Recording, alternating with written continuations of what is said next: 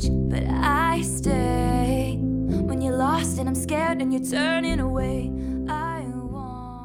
Welcome to What She Said on 1059 The Region. I'm your host, Candace Sampson. We are quickly approaching Blue Monday, often referred to as the most depressing day of the year. So before we kick off today's show, let me give you a little bit of hope. Since winter solstice, our days have been getting longer by an average of 2 minutes and 7 seconds every day. And we're less than a month away now from clocks springing forward. In other words, you've almost made it through another Canadian winter, sister. So let's look at what's coming up on today's show.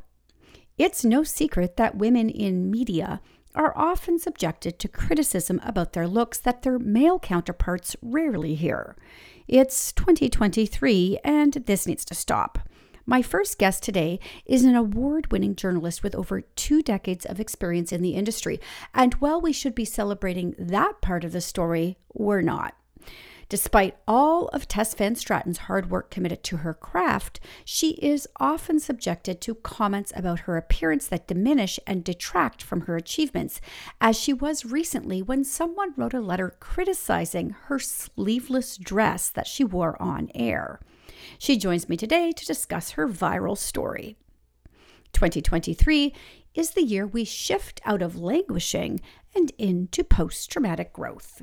Candy Ho, board chair of CERIC, the only charitable organization of its kind in Canada focused on career development, education, and research, joins me today to discuss insights on how to navigate the current workplace and workforce realities in addition to resources available for those looking to build purposeful careers after nearly three years of disruption. Anne Brodie is here with entertainment, and this week we take a look at Living, starring the absolutely wonderful Bill Nighy in the story of an ordinary man reduced by years of oppressive office routine to a shadow existence, who at the 11th hour makes a supreme effort to turn his dull life into something wonderful. Plus, After Sun from writer director Charlotte Wells, which dominated the Toronto Film Critics Association Awards this year. For years, nurses across the country have been sounding the alarm about the impact that staffing shortages are having on patient care. Yet, those warning calls have continually gone unanswered. Ontario, in particular, is facing a full blown healthcare crisis, and nurses have reached a breaking point. To add insult to injury, internal documents by the Ministry of Health were released this week through the Freedom of Information Act, and it shows the Ontario government knew that passing Bill 124 would worsen the province's healthcare staffing crisis. Dianne Martin from We RPN joins me to discuss. Finally, finances are a top concern for most Canadians right now, so Stephanie Chabot from the Finance Diaries is here with some tips for riding out the storm. Stephanie believes that by being able to openly discuss finance topics, we can understand them better, avoid mistakes others have made, feel more empowered, and make better decisions. It's another full week at What She Said with interviews that empower, educate, and entertain. So let's jump in right now on 1059 The Region.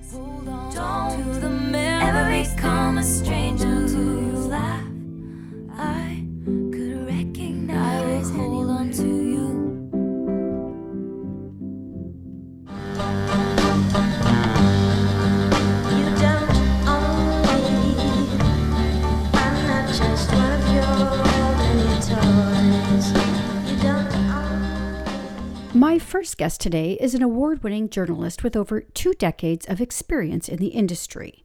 She began her career as a reporter on Parliament Hill before working as a journalist and anchor at various stations across the country.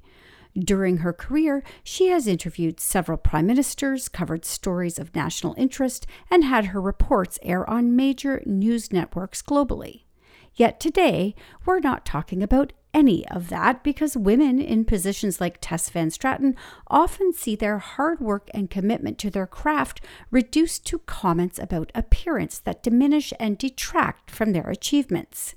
Tess recently came forward to speak out against the unfair personal attacks on women's appearances that are all too common for women in media. She joins me now to discuss. Welcome to the show, Tess. Thanks so much for having me. I think we need to set this up for my listeners. So, what inspired you to speak out against the personal attacks on women's appearances in media? Well, on New Year's Day, we got an email to the entire newsroom, and I done I do the weather for CHEK News, so I done the weather on New Year's Eve. Thought I looked really nice in this, you know, tailored work dress that was lovely, um, but apparently not, because a viewer emailed in to say how inappropriate it was for me to show my arms on television, um, especially in winter and that how I looked was, quote, almost upsetting, which was the funniest part of the whole thing. It's insane to me though that you you deal with this, but this is not the first time, right? No, and that's why I decided to tweet it. And it, that's pretty benign as as a lot of these emails go. I you know, colleagues have had emails saying um, they really should wear black because they'll look slimmer and those horizontal stripes aren't doing anything for them. Um, they've had emails that their hair is terrible, their cleavage is you know, how dare they show any cleavage at all? And we're talking a very appropriate work top, not, you know, cleavage, cleavage, that sort of thing. Um, another anchor had an email saying she needed to eat some cheeseburgers because she's too skinny. So people feel like they can criticize our weight, our hair, our makeup, our wardrobe choices. But would you go up to a total stranger on the street and be like, oh God, that looks terrible. How dare you wear that? And cover your arms up. How dare you show your arms? I mean, it's lucky they couldn't see my ankles in the the shot we had because who knows what would have happened if my ankles were showing.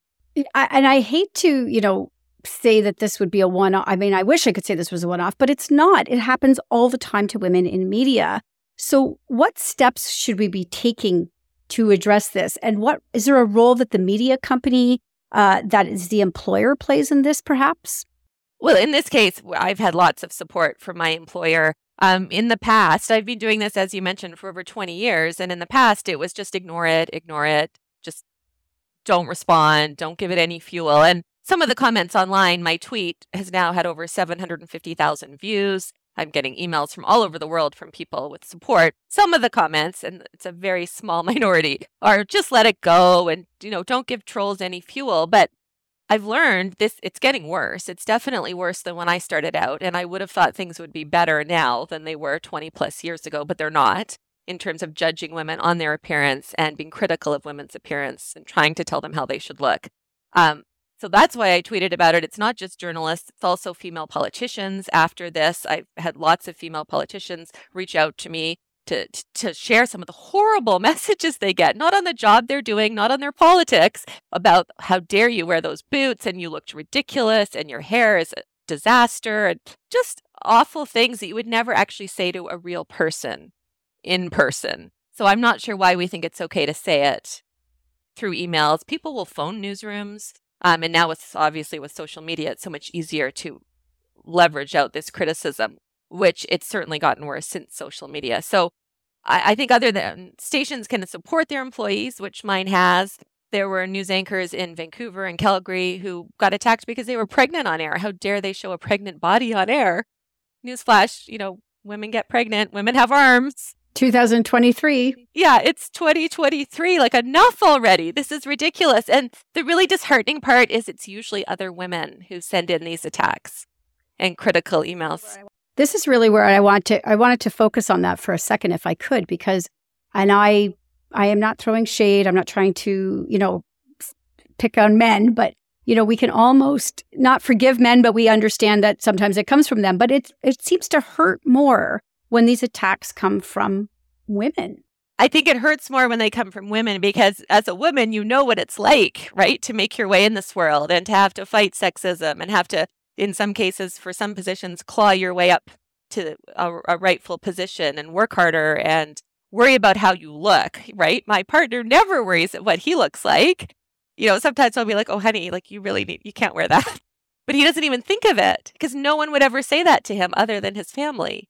And that's really how it should be. My boss, okay, if I'm wearing something you don't think's appropriate, sure, my boss can say something or my producer, my family, my kids are all too uh, keen to tell me if I, I look silly. But they, when this blew up, they were like, no, we're the only ones who get to criticize your outfit. First off, I commend your bravery for coming forward with your story because, like you said, it is a hard time to be out in the public eye as a woman right now. These attacks are getting worse. Uh, but on a personal level, we often really internalize these messages and they eat away at us. Do you have any advice for women in dealing with these types of attacks?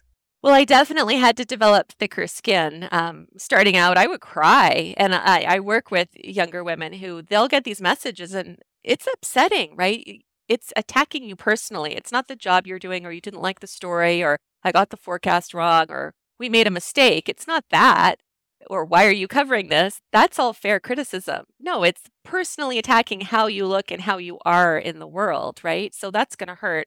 Um, in this case, this didn't hurt my feelings because it, it I've got to the point where you just have to have that thicker skin. And then I actually got a little bit angry because I thought this is ridiculous. Why are we still talking about this? And especially telling someone they need to cover up. Um, you know, I wasn't dressed for a night at the club. Like it's a very conservative work dress that you would see a politician in the House of Commons wearing, right? It was not like it was an inappropriate outfit. But my whole career I've I've tried to play it safe and worn things that won't get emails. Um, I, I keep a wardrobe calendar, which a lot of people find surprising. I have a little month by month calendar. I write down what I wear, make sure I rotate outfits. I never wear the same thing in at least a month. Try to mix up colors. If I wear a blazer this day, I'll wear a dress the next day, just because otherwise you will get emails. And, and that's the sad thing. I think I hope what comes of this is people think twice. And and it really I have to say women. I think most men watching they'll be like, "Oh, that's an ugly dress," and and then listen to your forecast, right? They're not going to email in or phone in the station to to voice that criticism. But I think as women, and I do think often it's women who who have been pushed down who do this, women who have been hurt, women who do have self-esteem issues, lash out at other women, not just public women, but maybe their friends or maybe acquaintances, because somehow by hurting someone else, they think they'll feel better. But you never feel better by hurting somebody else. I'm curious. You you went public with this one, but did do you reply to these emails ever, or do you just delete and ignore? So we our our policy. it's not an official policy, but we've been encouraged to reply to people. Um, and often when you reply to someone, they realize, oh, this is there's actually another person. This is a real person. They sort of send them to the newsroom general email, thinking you won't see it, or someone will nicely tell you. Um, but no, we all get these emails. So then it's your colleagues all see the email. It's almost like a public shaming. So I do try to reply. This one I didn't reply to because uh, I let our community relations department reply. I wasn't really even sure what to say. You know, if some some you can address the point they've raised. What do you say? I'm sorry you didn't like my dress. I'm, I'm sorry you thought I was inappropriate. I'm sorry I was almost upsetting, whatever that means. I, I like that though. You said that you know your your de- department answered for you. Uh, do you think it would have been better for you if that email had been filtered out and not sent to at all, and they just dealt with it? It's hard to say because maybe, but also, so then if they just dealt with it, then that one lady, because it was a woman who sent this, she might think twice next time. Hopefully, right? If you get an email back going, "This is really inappropriate," personal attacks on women's appearance is not okay but then I think the broader conversation, this is open, that a lot of people didn't even realize this was happening. I've been flooded with uh, emails and comments, and our viewers have been amazing. And people from all over the world are emailing lovely messages of support. And thank you for talking about this. And thank you for standing up for women. So I'm glad this happened. I had no idea this would happen. I'm completely blown away. I did not have going viral on my 2023 bingo card, but I'm glad it happened. I think it's incredible. And I do commend you for coming forward on this story. It's really important that we keep pushing back on this narrative. Uh, Tess, I can't thank you enough for joining me today. I want people to obviously now be able to keep up with you. Uh, so, where can they find you? I'm on Twitter at Tess Van Straaten um, and on Instagram at Tess Van Straaten as well. My last name has two A's in it, so V A N S T R A A T E N. And then I'm also on Facebook at Tess Van Straaten CHEK, which is C H E K, the station I work for. Incredible. Tess, I can't thank you enough for joining me today. We'll have you back on again soon. Awesome. Thanks so much.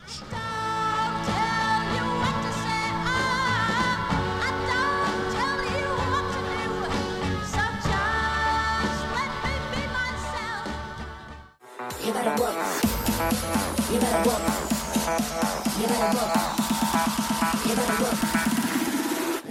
As we enter 2023, many of us are still feeling the effects of the pandemic, and the term languishing, coined by Wharton professor and best-selling author Adam Grant, has become part of our lexicon. Languishing is that joyless, aimless feeling that many of us have experienced during the pandemic. However, according to Grant, there is now a new mindset emerging, a more positive and energetic one known as post traumatic growth. This mindset is not just about bouncing back, but bouncing forward. If you're looking for ways to harness this growth mindset to accelerate or reshape your career, then you're in the right place.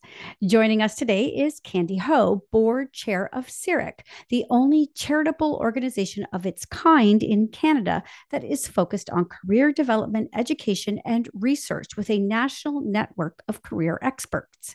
Candy is also an assistant professor of careers at the University of the Fraser Valley. She joins me today to share insights on how to navigate the current workplace and workforce realities. Welcome to What She Said, Candy. Thanks for having me, Candice.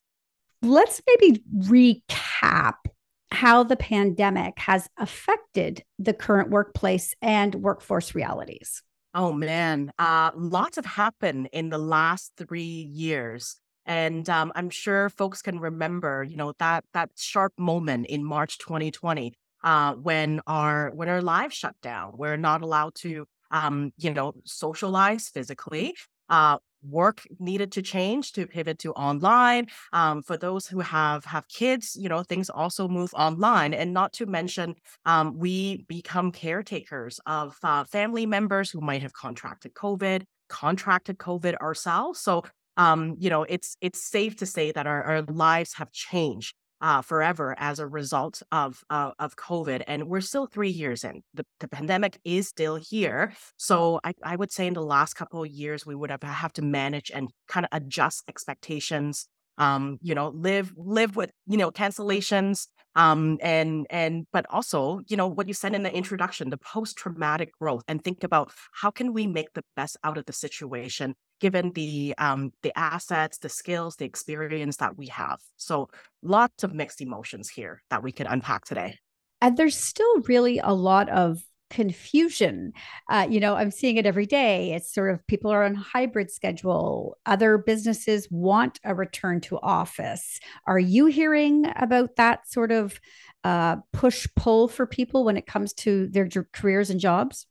Mm-hmm, mm-hmm, certainly. Uh, a little bit here and there. And I think there are some companies that have leveraged COVID as an opportunity to say, we're going to sell a physical space and move everybody online. And they've done well for themselves in the last couple of years. And they see themselves continuing that way with a combination of uh, renting out space for occasional gatherings. Uh, I've also seen some company where they they go back and forth and they negotiate with their employees to say what works for you in your specific circumstance, uh, such as the the role, the job that you're in, family circumstance, life circumstances, example for for for instance. Uh, and then there are companies that that kind of mandate due to maybe the nature of their work, employer expectation to say, uh, I want people to be coming into work a couple days a week or entirely back here full time. And we have a plan to to combat, you know, uh, COVID sick leave, for example. I'm really loving this term post traumatic growth. I love that. It's like the the rain clouds are starting to clear. We're starting to use the skills and the resilience we built during the pandemic to find new ways. How are you seeing people move forward with this post traumatic growth? How would you describe it? Mm-hmm. Me too. I really like the term. Um, I think it brings a sense of optimism and, and hope as we find ourselves um, out of or continuing to manage the expectations that come with the pandemic.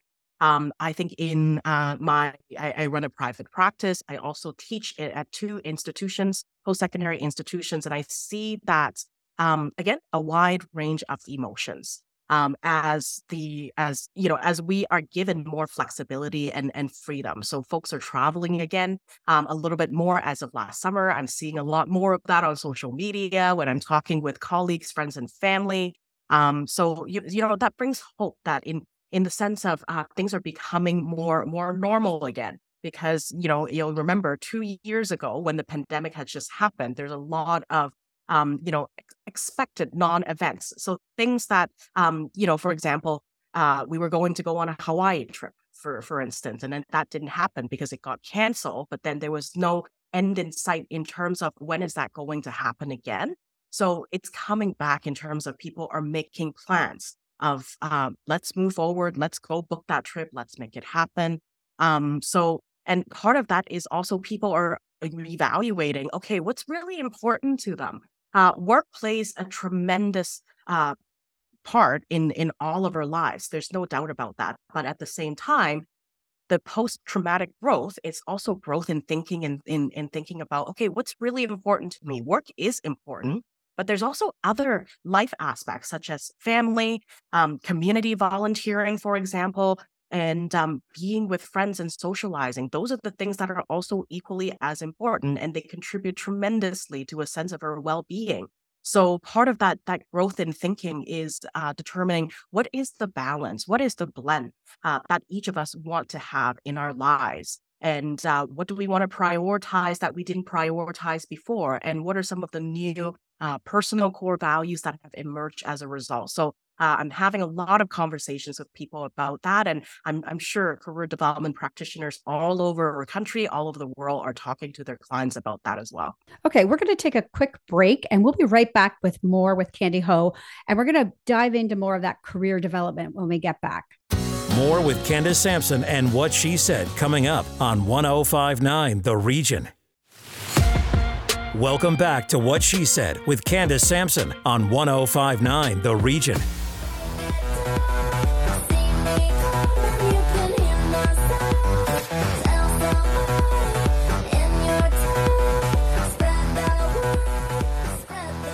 Okay, we're back with Candy Ho, who is board chair of CERIC. We're talking about career development.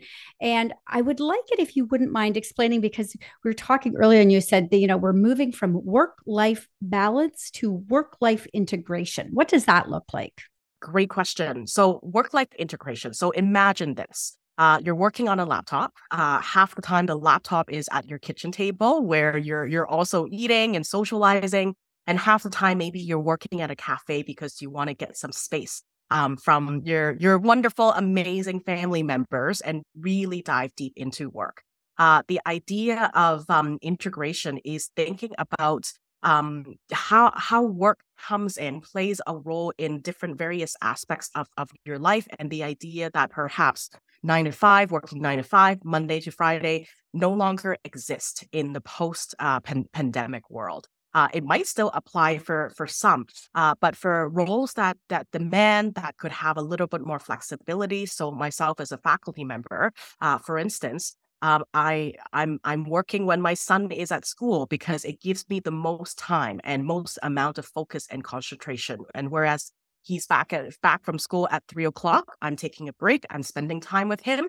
But part of this work life integration is you having the agency um, you're trusted with making decisions on how to best live your life and making decisions not just about work, but about all of your non work aspects and still get the work done at the end of the day and still being able to do all the fun things and manage everything that is part of your life. Yeah, it feels like there's been a shift through the pandemic from this sort of hustle and grind mentality to prioritizing our wellness and our happiness and, you know, that whole, uh, you know, uh, work to live, not live to work uh, idea. Would you agree with that?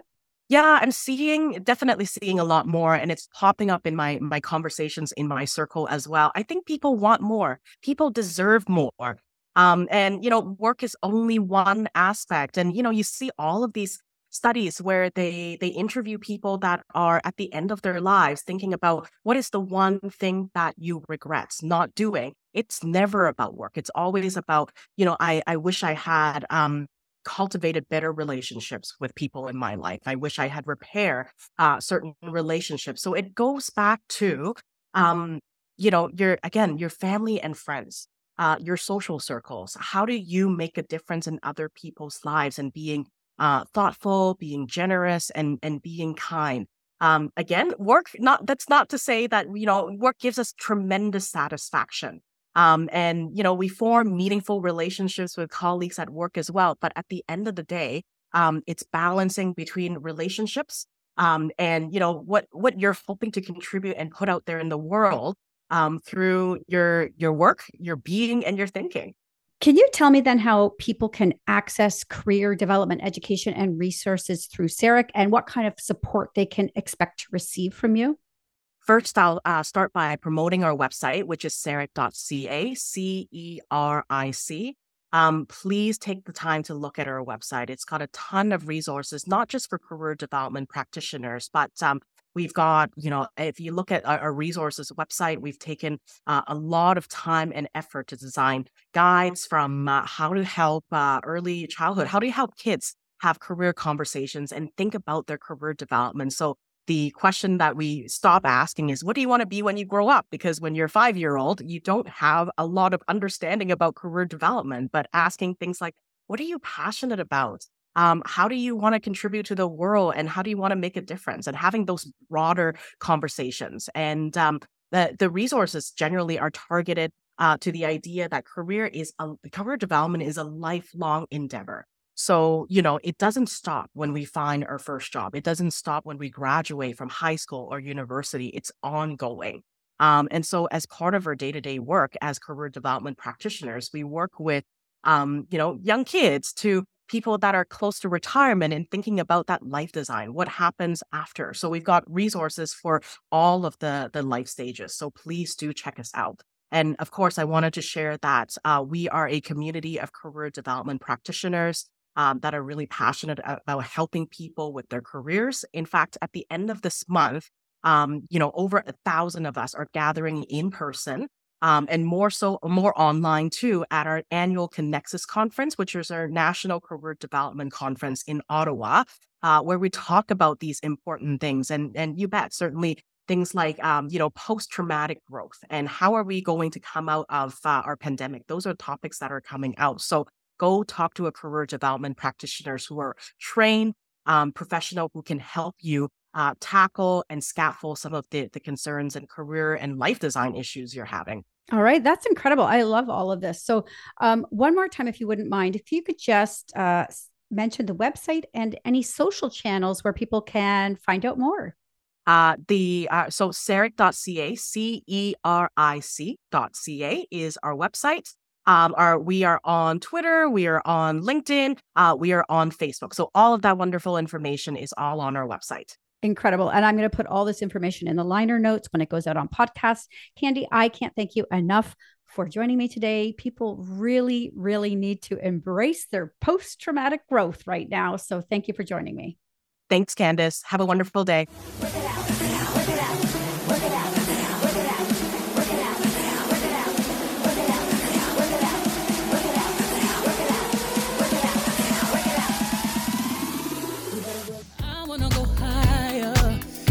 On top of you. I wanna go where nobody's been. Where nobody's been. Have you ever had fun like this? It's another full week in entertainment, and Anne Brodie is here to give us the lowdown. So let's jump right in. What are we talking about this week, Anne?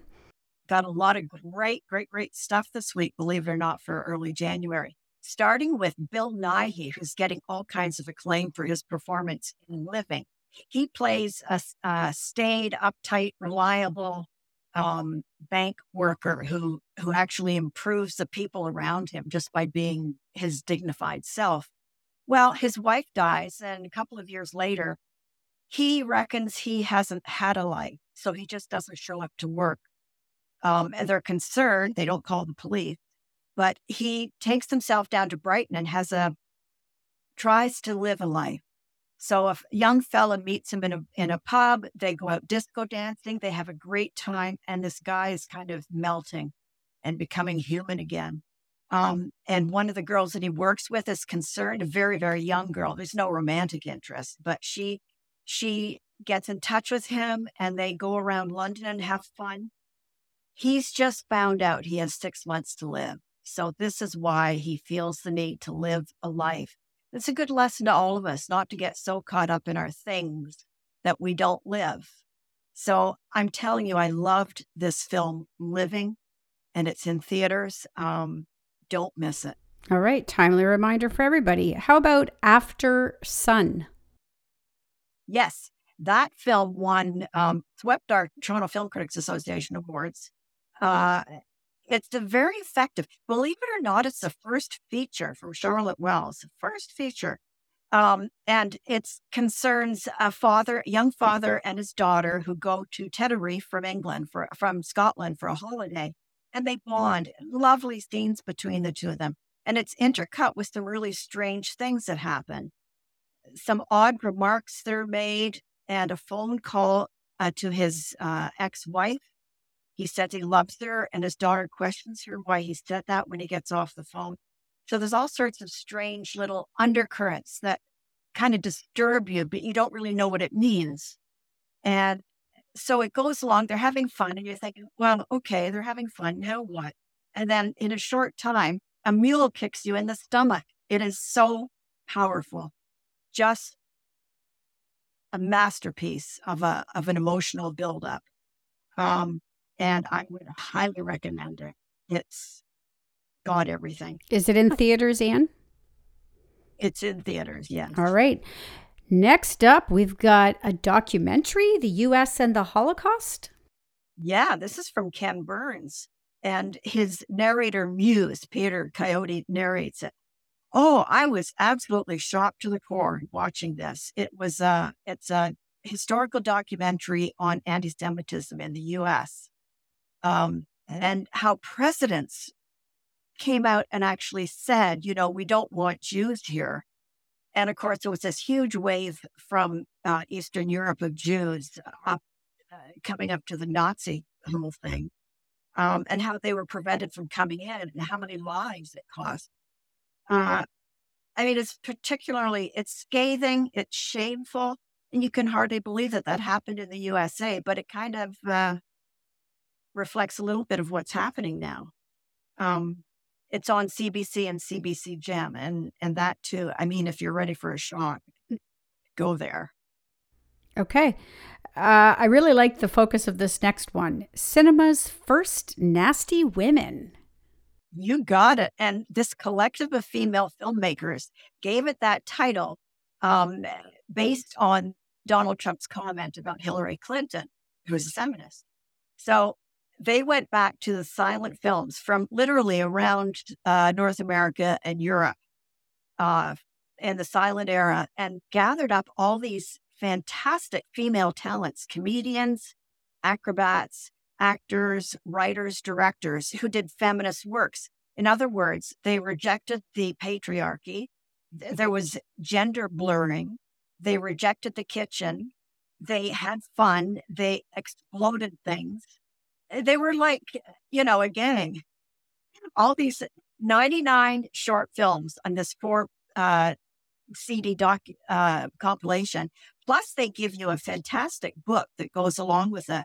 And you learn a lot about some of these actresses whose names you might have heard in the far of past and says who they were, why they were suppressed, and why you should see them now. And it provides stuff that has never been seen. These girls spent years putting this together, finding, you know, going through dusty old archives, finding these brave, wonderful women who who did not accept the status quo. So cinema's first nasty women. I love it. Bring on more nasty women. We need more. All right. Uh, we want to give a we want to end today's segment. You want to give a little shout out here to Sarah Polley. Yeah, Sarah Polley's uh, Women Talking has just captivated everybody. Um, it didn't win anything in the TFCA awards. It's a shame. Um, and but I would like to urge everyone to go out and see it at your first opportunity. It's open uh, in a very limited way now, and it opens up later on at the end of the month. But Sarah Polley has really done something amazing with uh, Miriam Toews' book. For instance, she get instead of a male narrator, she gives a female narrator. So it's just and it's just a beautiful ensemble. So, women talking. Don't miss it. All right. Amazing. And thanks so much. And uh, you'll be back next week with more. I'll be back next week. See ya. Have a good one.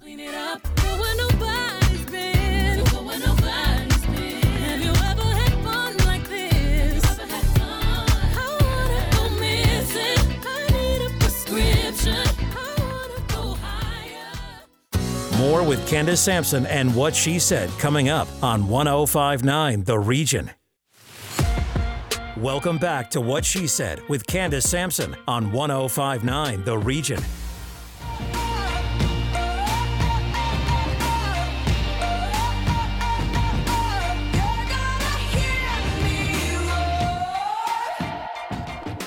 For years, nurses across the country have been sounding the alarm about the impact that staffing shortages are having on patient care.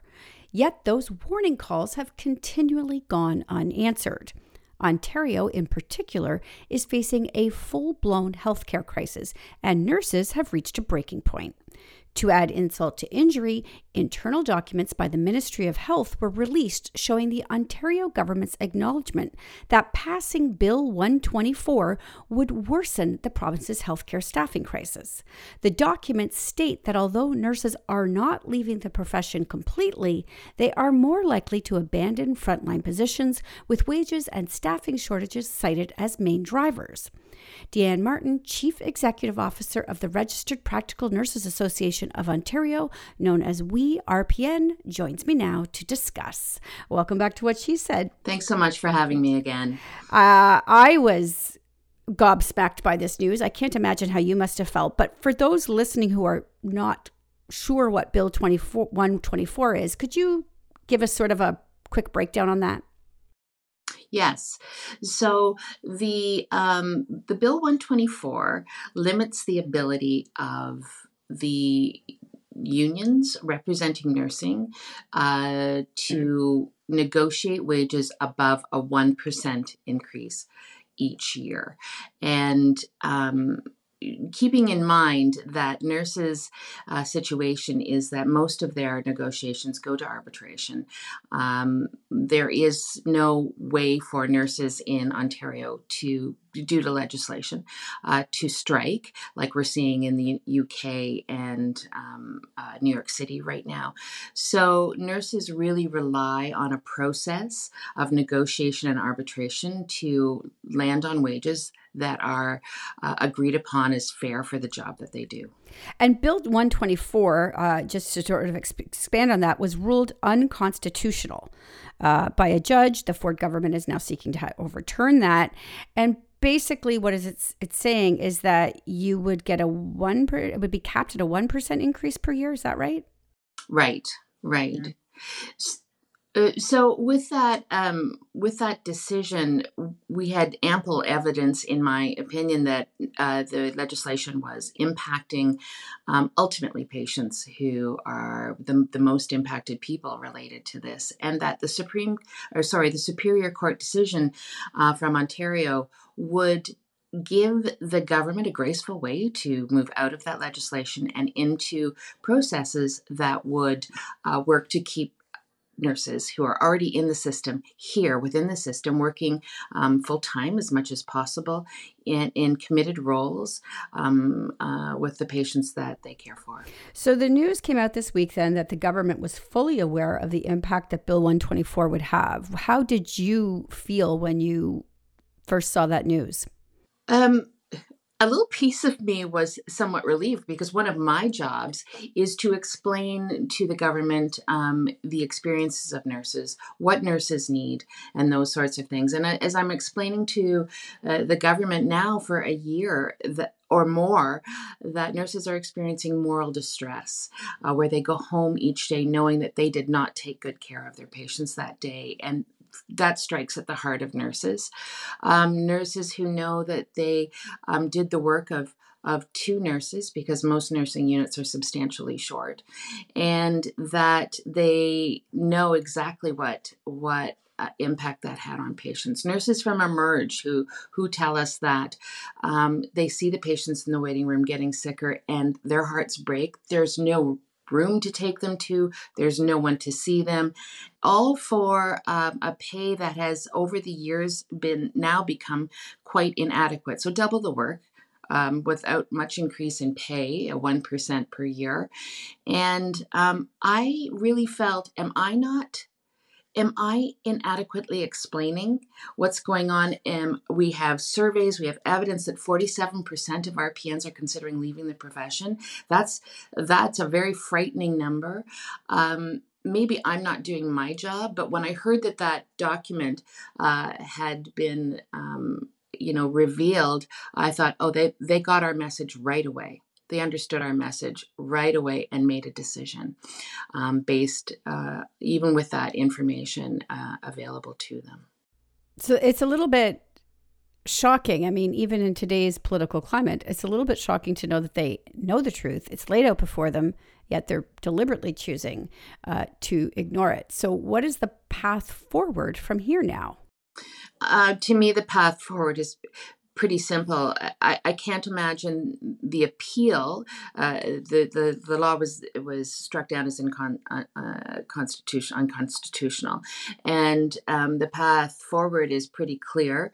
Um, the appeal costs money, uh, taxpayer money, to pay for this appeal, and when that all of that funding should be going towards finding ways to keep the nurses we already have.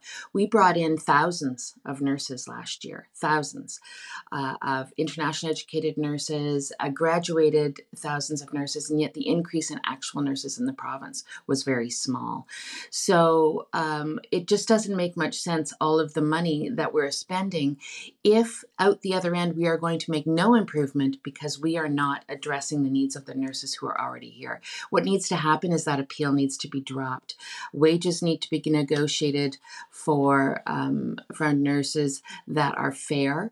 Um, we are negotiating as a province wages with others that are deserved and fair, with police officers and and, and PSWs in Ontario are making um, greater wages, but nurses are very much held to where they are. This does target women uh, a lot because women are largely in these professions, Bill 124, right?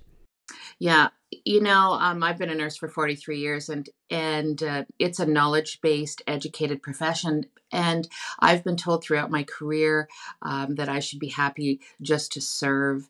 Uh, that I had, a, I was responding to a calling, um, when in reality, I I am a profession. I am a member of a profession, uh, just like any other profession. And um, it's been even later in my life that I've really started to realize the degree to which be, being part of a highly knowledgeable and educated profession that is primarily female is um, a situation that has a lot of hidden um, implications that impact or um, hold us back from being fully recognized as the profession that we are. So, people listening right now um, who are frustrated by this as well.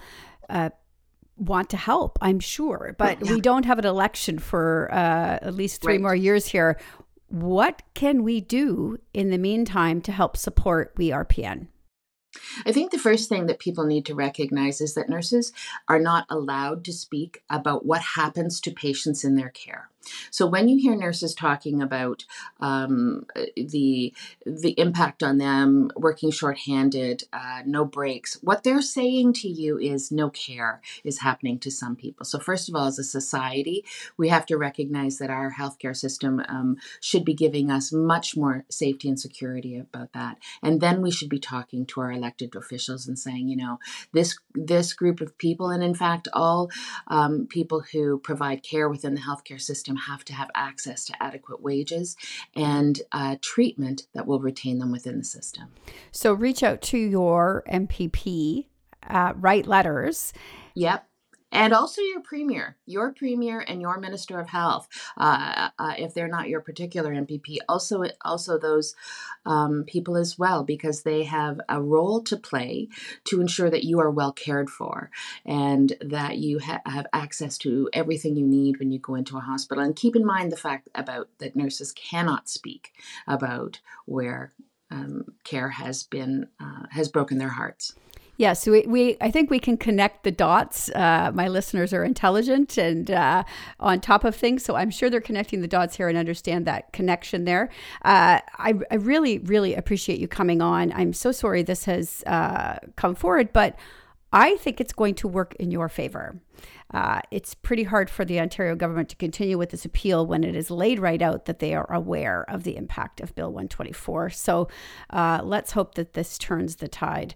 Uh, Dianne, thank you so much for joining me today. I want people to keep uh, keep on top of what you're sharing. So, is there somewhere they can go? Yes, absolutely. Um, there is a uh, our website. We put keep our news up to date on there, and in fact, on our website there is an open letter to the premier, which you're welcome to see and forward with your own comments. Excellent. I will add that into the podcast notes for when this goes live on podcast. Thanks so much for joining me today. Thank you for having me.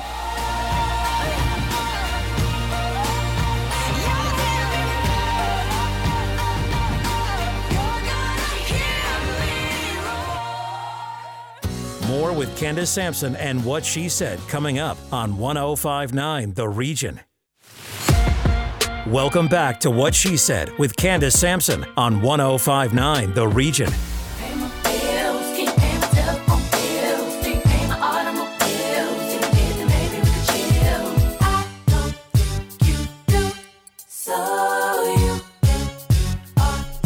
If you're not worried about your finances right now, I have a question. Will you adopt me? For everyone else, it's time to get our game face on and tackle 2023's biggest concern head on. Stephanie Chabot runs the Finance Diaries to help make finance topics more bite sized, understandable, and less scary. Stephanie believes that by being able to openly discuss finance topics, we can understand them better, avoid mistakes others have made, feel more empowered, and make better decisions. She joins me now with some advice for those worried about the impact a recession may have on them and their families this year. Welcome back to the show, Stephanie. Thanks so much for having me back. I'm glad to be here. So I know you're always chatting with people. What are the biggest concerns and worries you're seeing? One of the biggest things we've been hearing about is if we're in a recession, if a recession's coming, and what exactly are the impacts of that. And it makes a lot of people worried about jobs and inflation and mortgage interest rates and all that stuff. So, all of that is a big concern that is definitely at the forefront of everyone's mind right now.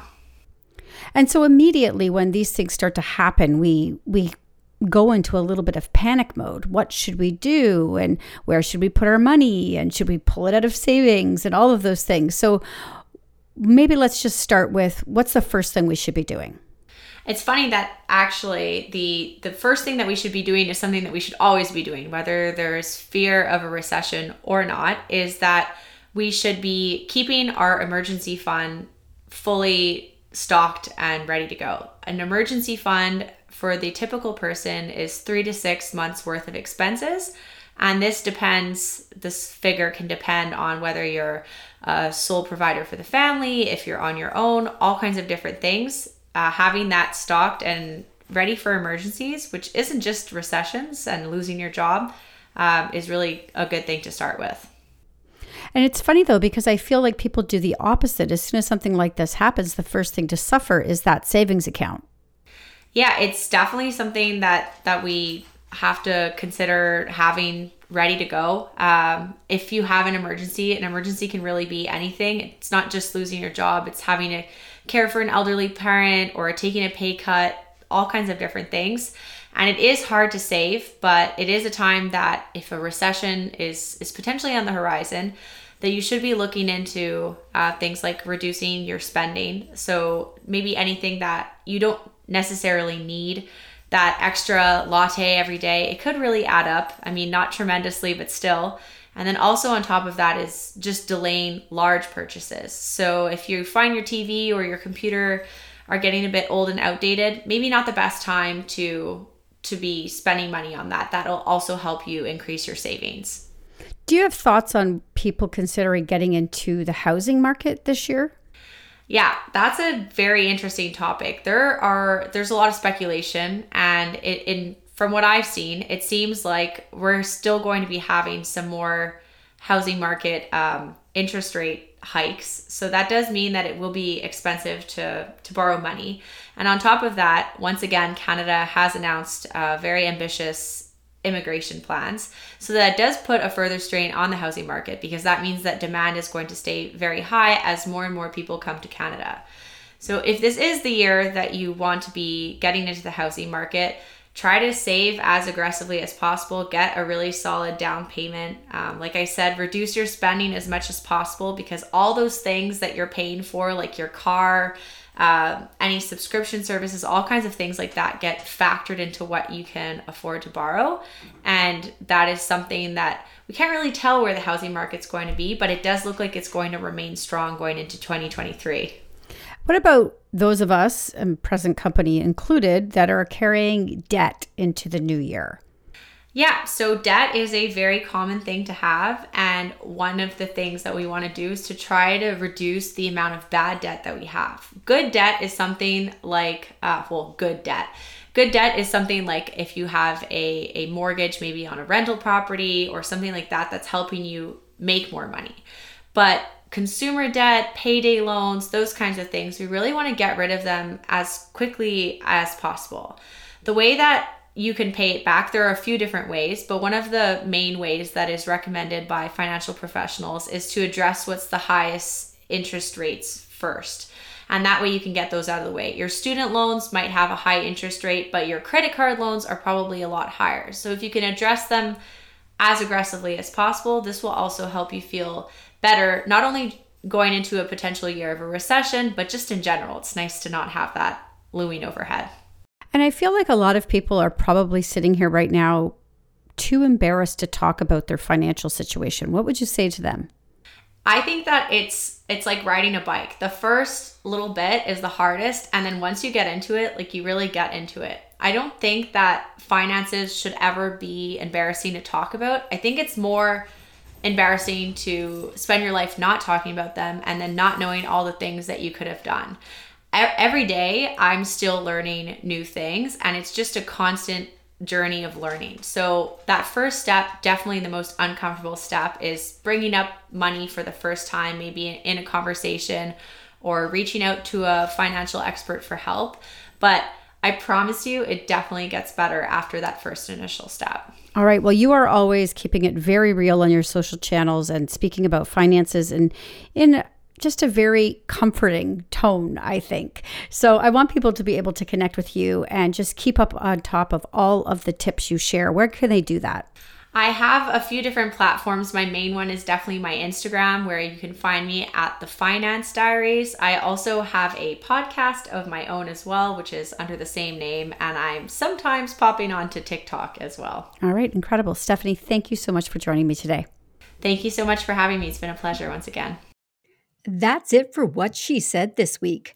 Stay up to date with our newsletter by signing up at whatshesaidtalk.com and be sure to follow on social at What She Said Talk on Facebook, Instagram, and Twitter for videos of these interviews and more. You can also catch me on TikTok at Candace Said.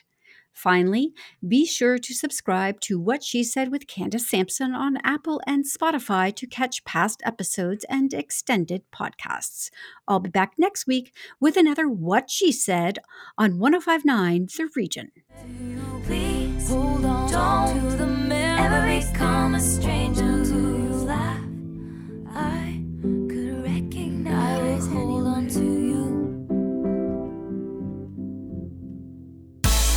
Previous episodes of What She Said on 1059theregion.com.